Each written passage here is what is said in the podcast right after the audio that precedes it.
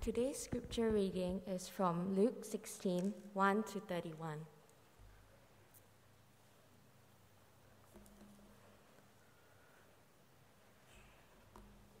He also said to the disciples, There was a rich man who had a manager, and charges were brought to him that this man was wasting his possessions. And he called him and said to him, What is this that I hear about you? Turn in the account of your management, for you can no longer be manager. And the manager said to himself, What shall I do, since my master is taking the management away from me? I am not strong enough to dig, and I am ashamed to beg.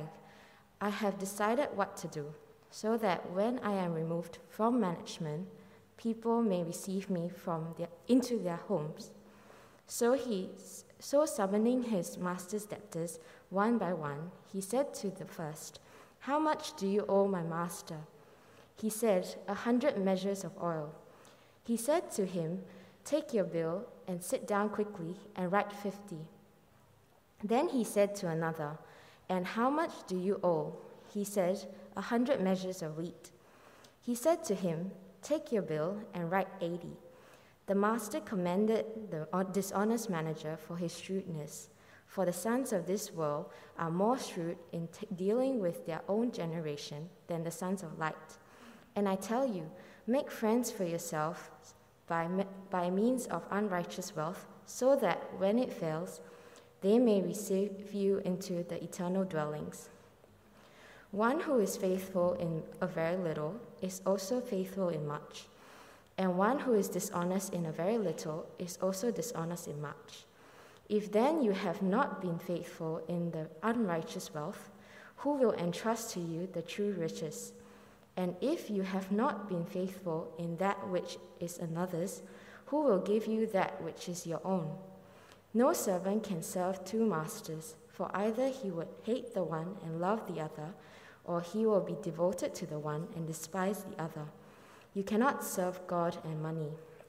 The Pharisees, who were lovers of money, heard all these things, and they ridiculed him. He, and he said to them, You are those who justify yourselves before men, but God knows your hearts. For what is exalted among men is an abomination in the sight of God. The law and the prophets were until John. Since then, the good news of the kingdom of God is preached, and everyone forces his way into it. But it is easier for heaven and earth to pass away than for one dot of the law to become void. Everyone who divorces his wife and marries another commits adultery, and he who marries a man, a woman divorced from her husband commits adultery. There was a rich man who was clothed in purple and fine linen, and who feasted sumptuously every day. And at his gate was laid a poor man named Lazarus, covered with sores, who desired to be fed with what fell from the rich man's table. Moreover, even the dogs came and licked his sores. The poor man died and was carried by the angels to Abraham's side. The rich man also died and was buried, and in Hades, being in torment, he lifted up his eyes and saw Abraham far off and Lazarus at his side. And he called out, Father Abraham, have mercy on me, and send Lazarus to dip the end of his finger in water and cool my tongue, for I am in anguish in this flame. But Abraham said, Child, remember that you in your lifetime received your good things, and Lazarus in his in like manner bad things. But now he is comforted here, and you are in anguish. And besides all this, between us and you, a great chasm has been fixed, in order that those who would, not, who would pass from here to you may not be able, and none may cross from there to us. And he said, Then I beg you, Father, to send him to my father's house, for I have five brothers, so that he may warn them, lest they, they also come into this place of torment. But Abraham said, they have Moses and the prophets. Let them hear them. And he said, No, Father Abraham, but if someone goes to them from the dead, they will repent. He said to him, If they do not hear Moses and the prophets, Neither will they be convinced if someone should raise from the dead. This is God's word. Thank you, Hannah, for making that summary and for teaching our children from uh, the perspective of a parent that is so precious. Um, good morning, GBC. Um, my name is Jonathan, and I'm one of the elders here. You probably know my wife, Kyoko, who is standing at the back, and Kazumi, who is saying Papa right now. It's my pleasure to be uh, teaching to you from uh, Luke today. Thank you, Tiffany, for reading that very long passage, um, and I really appreciate you doing that, just taking us through that. Um, if you have your Bibles, would you kindly open it to Luke chapter 16, from verse uh, 1 to 31. Um, if you like to have an outline for the text, today um, the outline is that today's text is split into three sections. We'll talk about one God, the faithful management of resources entrusted, we hear about the one lawgiver, laws that endure, that are not to be altered. We also hear of this one decision from God, the firm judgment, but also the sufficient warning that is given us in this text today. This text starts with um, Jesus addressing his disciples. And I know that if you have been following us through Advent, We've been through series in Isaiah, and today we are back actually in Luke. It's, it's like we are time traveling back to our series that we've been slowly working through. And if you remember in chapter 9, Jesus sets his face to Jerusalem, and he is on his journey to Jerusalem, preparing himself. He has committed himself to go to the cross. And today's passage starts with him addressing the disciples. Along the way, he has been um, teaching and preaching and talking to various people, some of which the Pharisees, some of which are his own disciples, some of which are just people in the towns and cities. Um, next slide, please. Uh, and the next. And today's passage opens with him addressing his disciples. Um, and he he, he, he speaks to them, his very closest of followers. In this parable, we learn of this master that confronts his um, manager, right? He, he immediately, this unfolds in a very serious way. What is this that I hear about you? He confronts him for how he has wasted his resources. And essentially, this mishandling leads to him um, being fired. He is asked to turn in his accounts and to leave. But I think it's important for us today to understand that the manager in the day of, of Jesus is, is actually a steward that is in charge of his master's estate. He is one that is well trusted with the chief responsibility of managing and distributing the household goods. The manager also typically acts as an agent for his master, having full authority to transact business on behalf of his master. So, though we are not told exactly what the manager did, we know that wasting the master's resources is not just an accidental mismanagement, but it is an intentional squandering. It is a core responsibility that was not carried out. Instead of multiplying his master's resources, which was his role, he was wasting it away and presumably on himself. We hear that um, the manager doesn't make any sort of defense for himself. He is clearly guilty as charged. And, and as, as we see, when the master fires him, he makes no attempt to defend himself. But what we are given a glimpse of is how he turns within and he has this monologue about what he is to do. There is no struggle, there is no internal conflict, there is no remorse with what he does. But what he does is immediately think about what he is to do next. And his guiding purpose in what he, what he thinks to himself is there in the bowl so that when I am removed from management, people may receive me into their homes. His guiding purpose is to think ahead and to build strategic alliances such that he would have as many options as he could for a shelter over his head after being let go from his current employer.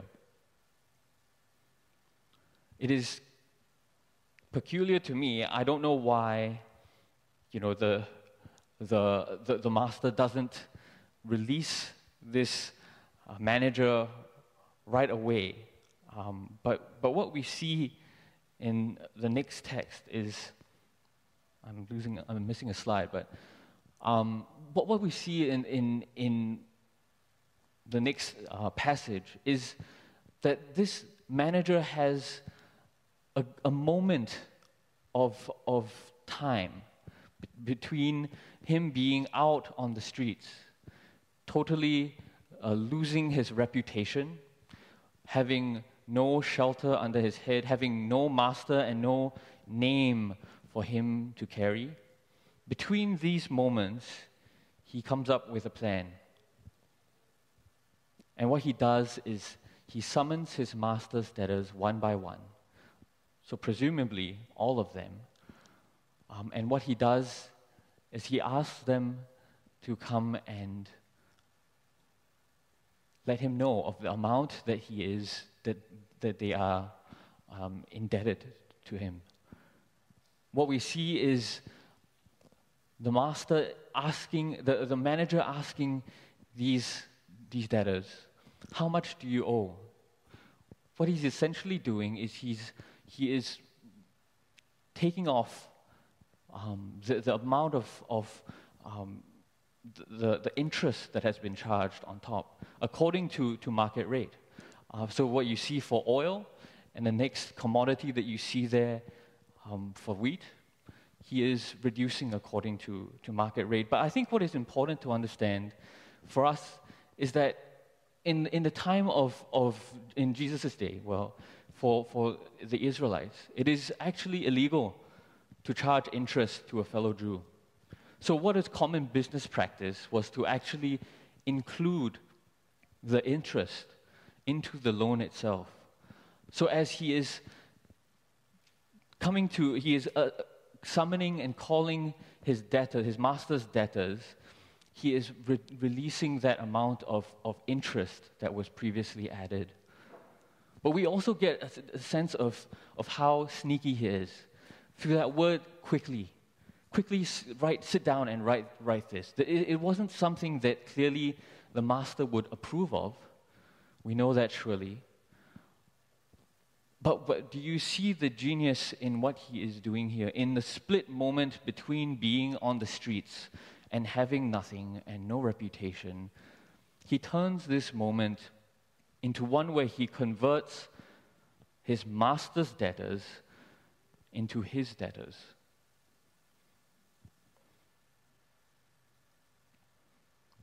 Could I have the next slide, please? In this kind of surprise to the disciples, and indeed to us as well as we read this, the master commends his dishonest manager for his shrewdness. And this word, the same word, is used also in Matthew 25, verse 2, as wise. It is important to keep in mind that this commendation is not a nod of approval to everything that the manager has done, but it is very specifically regarding the manager's decisiveness and foresight in acting to prepare for the future. Do you see the audacity in his act, a leaping into action to seize the moment and convert this opportunity into success. There is wisdom in looking towards the future and preparing for it with the limited resources that are available. But as a, f- a fellow Christian, as we read this, the most stinging verse for me, Jesus says, or the master actually quips, the sons of this world, of this age, often show more concern and skill in taking care of their earthly well being than do the sons of light or the believers in taking care of eternal matters. Jesus is saying that the shrewdness required for my kingdom is nothing less than the shrewdness required in, this, in the criminal world. If they can use every asset that they have for their purposes, then why can't you use every asset for my kingdom purposes?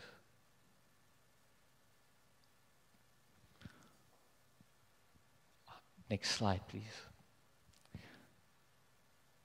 The kingdom purposes Jesus clarifies in verse 9. And I tell you, make friends for yourselves by means of unrighteous wealth, so that when it fails, they may receive you into the eternal dwellings. There is a clear purpose that Jesus focuses on. It is for him, for his disciples to make friends for themselves through the general, generous use of wealth and possessions for the care and well being of others. I think it's important to also note that unrighteous wealth, friends, do not trip up on that, but that actually is just rendered as money, as our earthly money that we earn and that we use. Um, but here we see through, through Jesus' um, kind of urging of them his view of money. We see how we are, that, that money is seen and is, is warned to us that will fail. It, it, isn't, it isn't an if, but it is a when.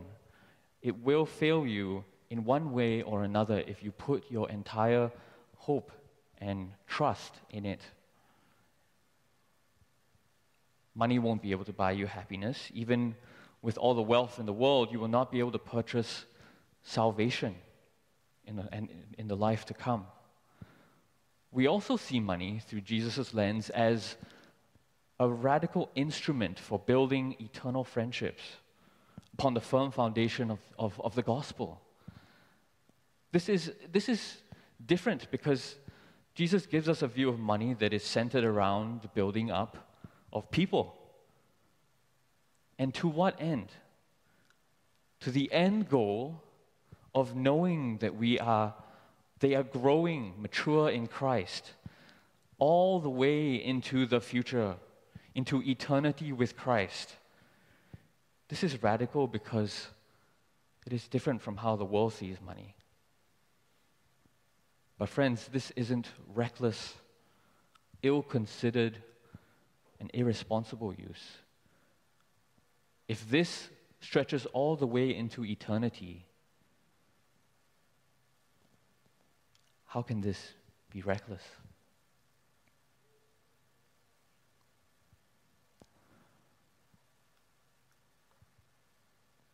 I don't know how you are feeling this morning about, I don't know what this passage is saying to you about how you use your money and how you use your resources. What is God speaking to you?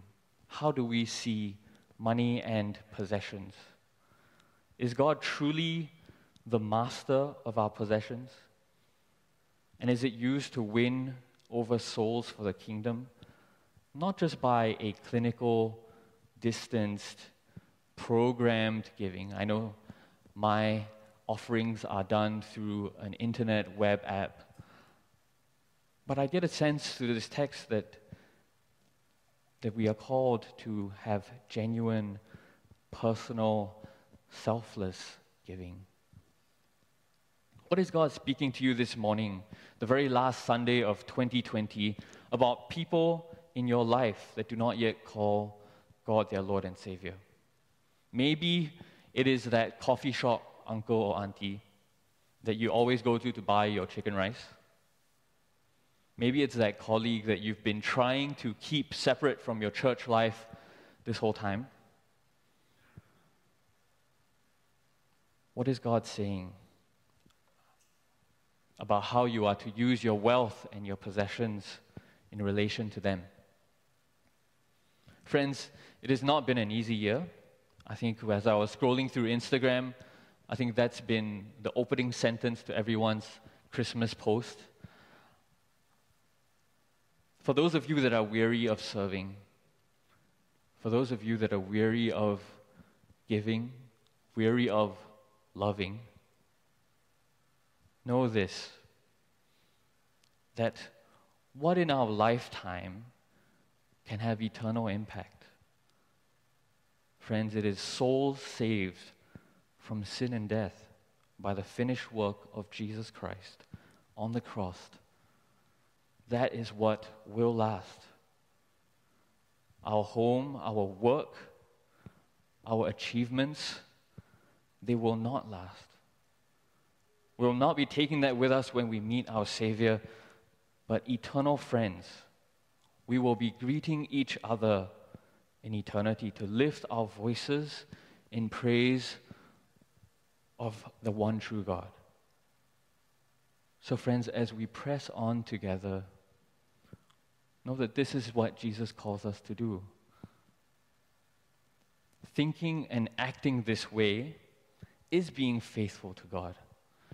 If you feel that you have no possessions and no wealth, this passage of one who is faithful with little speaks directly to you with what little we have, thinking shrewdly about how we can win friends for the gospel, for the kingdom, is being faithful to God. In fact, thinking this way is what pleases God. For his people to subject wealth and possessions under his rule and reign. We have one God, and our wealth is used for his kingdom.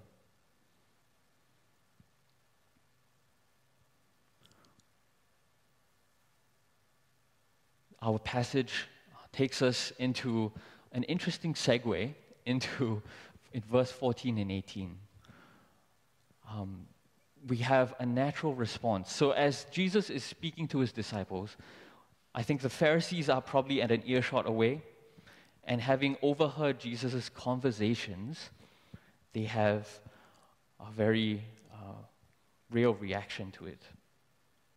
What they, what they, how they react is to ridicule him. In our previous chapters, we, we hear of different responses from the Pharisees. Um, it starts with murmuring, right, just quietly stewing there. Um, but in, in this passage, it is an outright speaking against, it is ridiculing what Jesus has just said about what they are to do with money.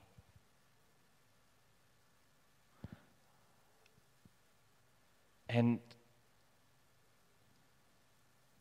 I think it is incredibly, um, this speaks to us in, in, in a few ways, but I think there are many responses that we can have to Jesus and what he says. We can outrightly ridicule him like the Pharisees do, and they do so because they know what Jesus is asking of them. They do so because they know that He is asking of their all to be thinking with everything that they have, and to think shrewdly and, and use your, not just, you know, give once uh, every month 10%, but to think shrewdly with everything that you, you have. We hear that, that they, they respond this way because they actually know what Jesus is asking of them. But, friends, I, I, I think there is a word for us today as well. That thinking this way is grappling with the words of Jesus. It is struggling and, and listening and, and having it work in our hearts. And I urge you today to respond to Jesus' words.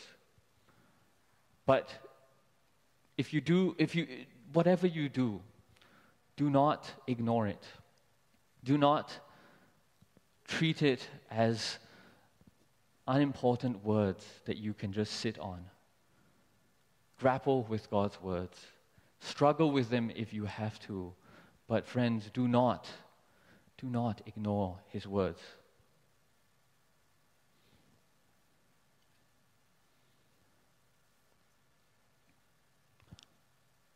In our next, uh, f- next slide, please. In our next um, passage, in, in the next verse, um, what we hear of is Jesus speaking to, uh, speaking of the two time periods, the time of the law and the prophets, which, which we hear, uh, we know uh, is, is the Pentateuch and also the, the, the, books of the prophets, which is what the, the, the, the which is the scriptures that the Old uh, Testament uh, and, and what, what they, they, they have um, in Jesus' day as he's speaking to the Pharisees.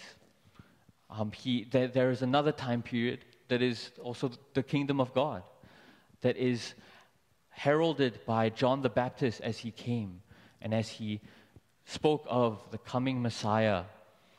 This very new kingdom of God now is Jesus describes as people, everyone forcing their way into it. There is a sense of of urgency, there is a sense of, of zeal uh, to respond and to force their way. Reminds me of Caleb's, as he taught us about the narrow gate.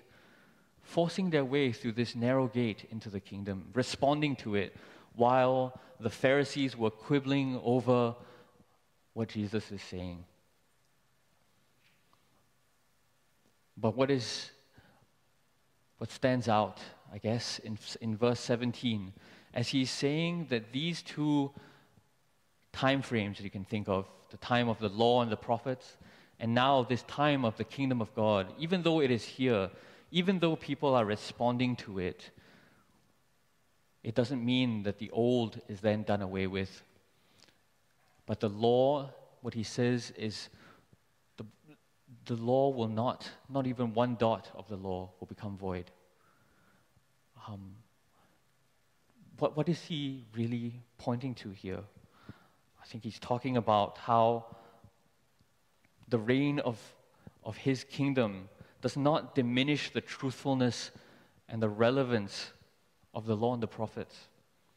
The promises recorded by the prophets, we just went through Isaiah reading of the promised, how the, the, the suffering servant will, will, is the Messiah and will come and save.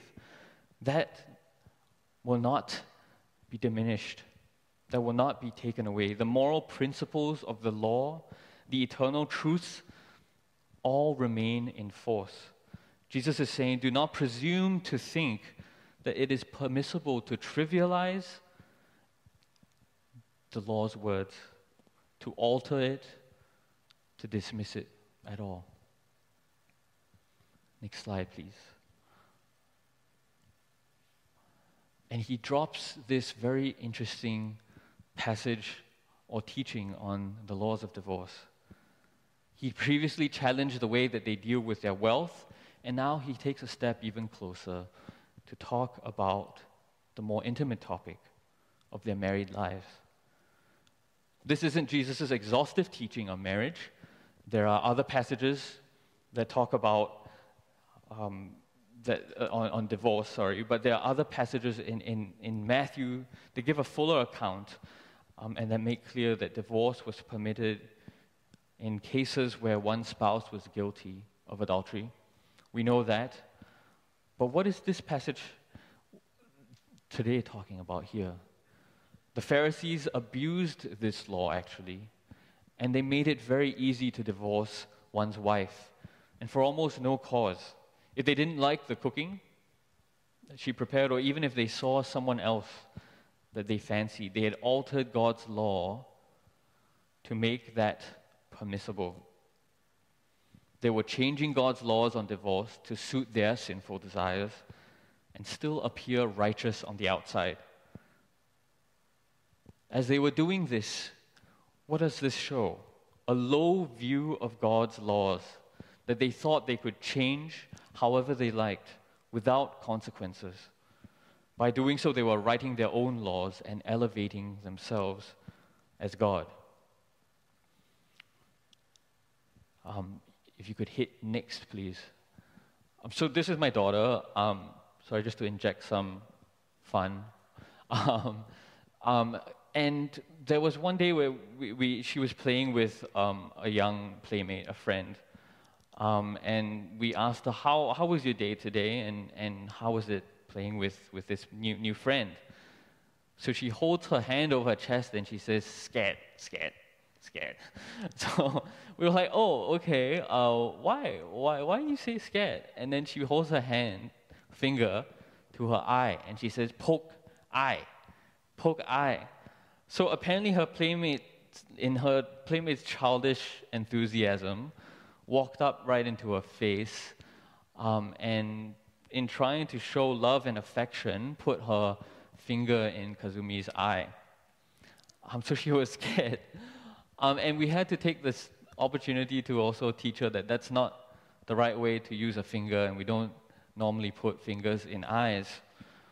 Indeed, a finger was not meant to poke eyes, it was made so we could point at things and show people the way, but using it to poke eyes is not what it was meant for. Um, likewise, the law given was not meant for us to alter. Friends, it was not meant for us to change according to what suits us. It was instead to channel God's people towards a need for a Savior. Jesus is reminding them that there can only be one lawgiver. You can't be lawgivers. And the law was given perfectly such that not even one smallest dot from the smallest alphabet in the law can be removed. This law is given to reveal the holy character of God, such that as sinful people might come to know Him as He truly is and realize their sinful nature and need for a Savior. How do we, friends, view Scripture today? Are we tired, weary of it? Are we burdened, scared to wield it? to hold it out. I hope that this passage today gives you confidence in God's word to know that not even one dot from the law will be removed. That as that one lawgiver, God, gave this law, it was perfect. And even with Christ coming on the scene with the new kingdom, this law still stands. I hope you can have confidence in God's word as you read it for your personal life I hope you have a love for God, knowing that in His foresight, He gave His perfect word to us to hold, to cherish, to live by, to share with others. Thanks, projection team. You can actually go through the next two clicks. Yeah, just more pictures of Kazumi pointing at things. Um, and the next slide, please. And so we reach our final section for today that talks about one decision from God His firm judgment, but yet also giving us sufficient warning. To save us some time, I've put up a table of what verse 19 and 23 are actually talking about. It is a contrast of lifestyles between these two men the rich man and Lazarus. By the way, Lazarus is probably, I think, the only character given a name in Jesus' parable. And it means Jesus helps, right? God helps. Um, and as we go through the table, if you, if you sense a sense, of, uh, if you sense some irony in that, um, you're not wrong. Um, it is quite ironic. But let's, let's just slowly look through this. In both the men's dress, in their dining, in how they, where they live, in their lodging, and ultimately in their death, the rich man in verse 19 dress like a king, luxuriously in purple and in fine linen. He is clothed, in fact, he is a Jew, but he is clothed quite like a Roman. Um, and we, we see this contrast in Lazarus clothed. It doesn't tell you what he's clothed in, but he's covered in sores. He's clothed in sores. This speaks not just of his poverty, but also his, his condition, the extent of it. Verse 19 and 21, in how they dine, the rich man feasts sumptuously every day. It describes the excess that he indulges in, right? Every day. But also how hard he drives his servants. Every day means that he would have to have his servants working even on Sabbath, giving them no rest. And Lazarus, it didn't tell you how he ate. Thanks for zooming in. Thank you, AV team. But it tells you what he desired. It tells you that he desired to be fed with what fell from the rich man's table. It was his aim high, it was his wish and his dream. But there was no indication that the rich man actually gave him anything in this parable. How they lived. Well, the rich man in verse uh, 22, I believe, 20, lived in a gated property, right? He had his property with his gate, meaning he has things inside to protect. And in verse 21, Lazarus, where does he live? Lives at the rich man's gate, exposed to the unclean wild dogs that ran wild in the streets. In verse 22, how they died, we see that the rich man had a proper burial, probably surrounded by friends and family. And, the, and Lazarus, an unremarkable death. But in this last two verses of this section, the rich man died, even though with a proper burial, ended up in torment in Hades, as, as Hannah very well summarized for us in the beginning for the children. And Lazarus, either, although an unremarkable death, was taken to Abraham's side, into the fellowship of other believers in heaven.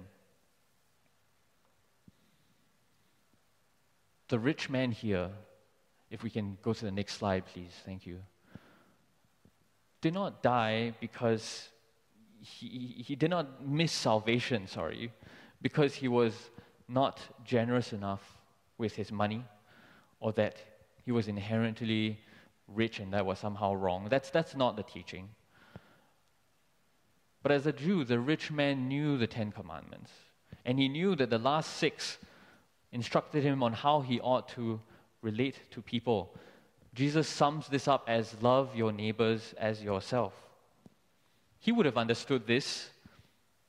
He would have understood the call for and the rightness for compassion from the Ten Commandments, but he simply did not take the commandments seriously. He did not believe the scriptures. The true reason for his damnation was his disregard for God's word and his rejection of the Lord. Going past his front gate day in and day out, he would have come into contact with his needy, impoverished man laying at his gate. He knew Lazarus was there, but not once did he stop and show compassion. And in verse 24, we hear him call out as he is in Hades Father Abraham, have mercy on me. Send Lazarus to dip the end of his finger in water and cool my tongue. The rich man seeks mercy even though he gave no mercy.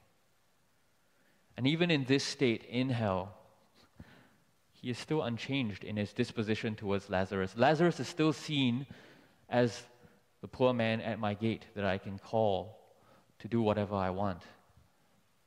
There is also no sense of remorse, there is no sense of repentance.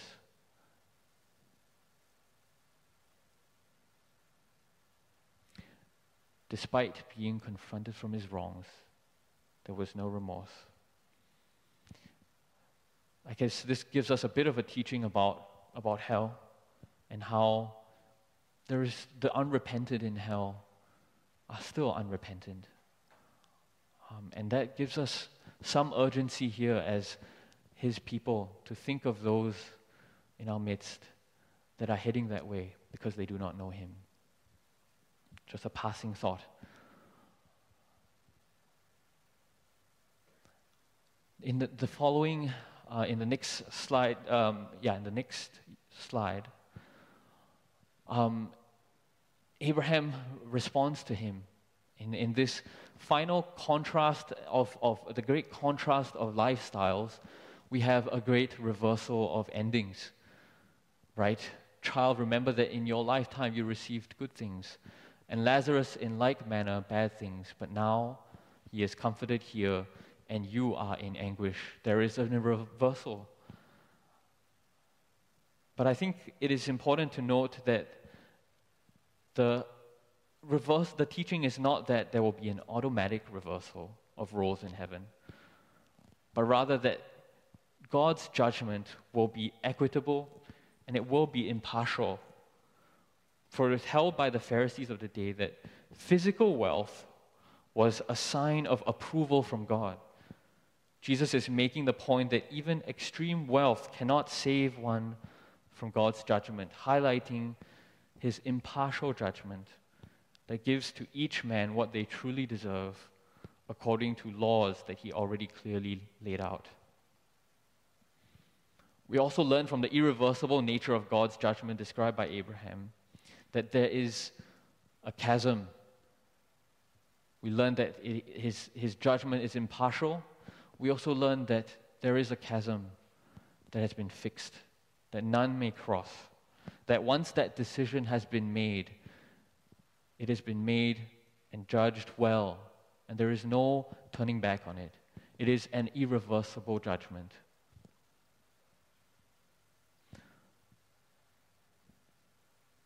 So, th- these two natures of judgment are something that can be quite, that weigh down on us.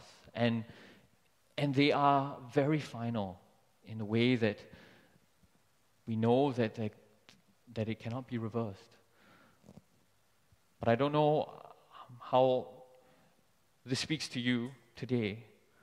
Um, but what we hear from, from the rich man in his response in the next slide is that he turns to pleading and begging Abraham to send Lazarus to his five brothers to warn them of this same fate that he himself is in. Abraham's response is that the rich man's brothers, having all that they need, is in order to be warned, they actually have all that they need in order to be warned of hell. Um, if the AV team can go on to the next slide, please. That they have all that they need. And what is it that they have? They have Moses and the prophets, the, which is the Old Testament and the law.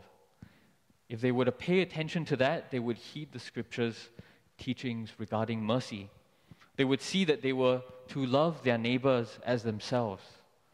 They would see that they were helpless in their sin and turn to God for mercy.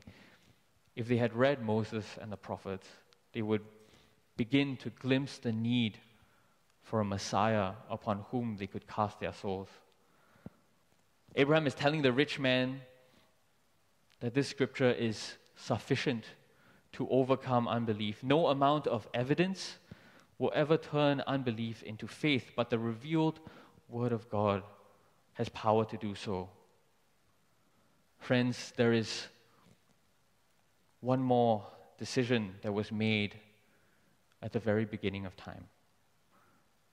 That at the right time there would be one who would be sent to fulfill the law which no one can fully fulfill.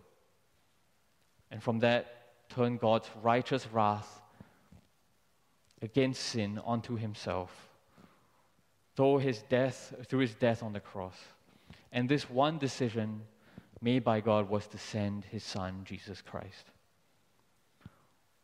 What does jesus himself do when in the last chapter of luke on the road to emmaus he came across two downtrodden disciples saddened that christ had been dead for three days? What does he do? In the next slide, on the road to Emmaus, he said, and he, he, as he comes across the disciples, he said to them, O foolish ones and slow of heart to believe all that the prophets have spoken. Was it not necessary that the Christ should suffer these things and enter into his glory? And beginning with Moses and the prophets, he interpreted to them in all the scriptures things concerning himself. Friends, as we hear Abraham reminding the rich man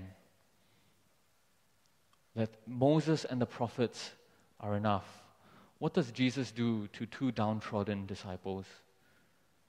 He reminds them that he is revealed in Moses and all the prophets. And he shows them how he is prophesied, pointed to through his scripture, and that it all points to him and what he had to do on the cross.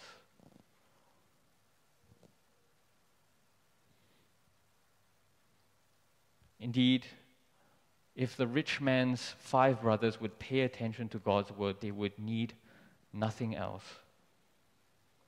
They would need nothing else because it testifies to Jesus Christ himself, the coming Messiah that is ushered that is ushering in the kingdom of God. May we as his people this morning press on. As we press on, may we be faithful in managing our resources entrusted to us for eternal friendships. May we love God's law, not change God's law. And may we face the coming judgment sober minded and alert, holding fast to God's word that is revealed to us. Friends, let us go to God in prayer. Lord, we thank you this morning for speaking to us through your word. Though difficult a passage it is, though frail and imperfect instruments we are, Lord, you still speak to us and you make yourself known and you make your desires known. Lord, we pray that as we meditate on your word and its implications on our lives, that, Lord, you would humble us. Lord, that you would soften our hearts to your teaching. Lord, may you give us a love for you, a love for your people, that we might act, that we might pick up your urging and to shape our lives differently in the way that we see our possessions and our wealth, in the, in the way that we come across passages and, uh, and, and your law that we find difficult to hold. Lord, as we are wearied, give us confidence in your word that we might hold fast to it. Lord, as we end this year, help us to end it well, knowing that you are God that has revealed yourself to us and given us sufficient warning and everything that we need in your scripture to be more and more like you. Lord, we submit these things and what we've learned and heard to you and pray that you would use it for your glory. In Jesus' name I ask and pray. Amen.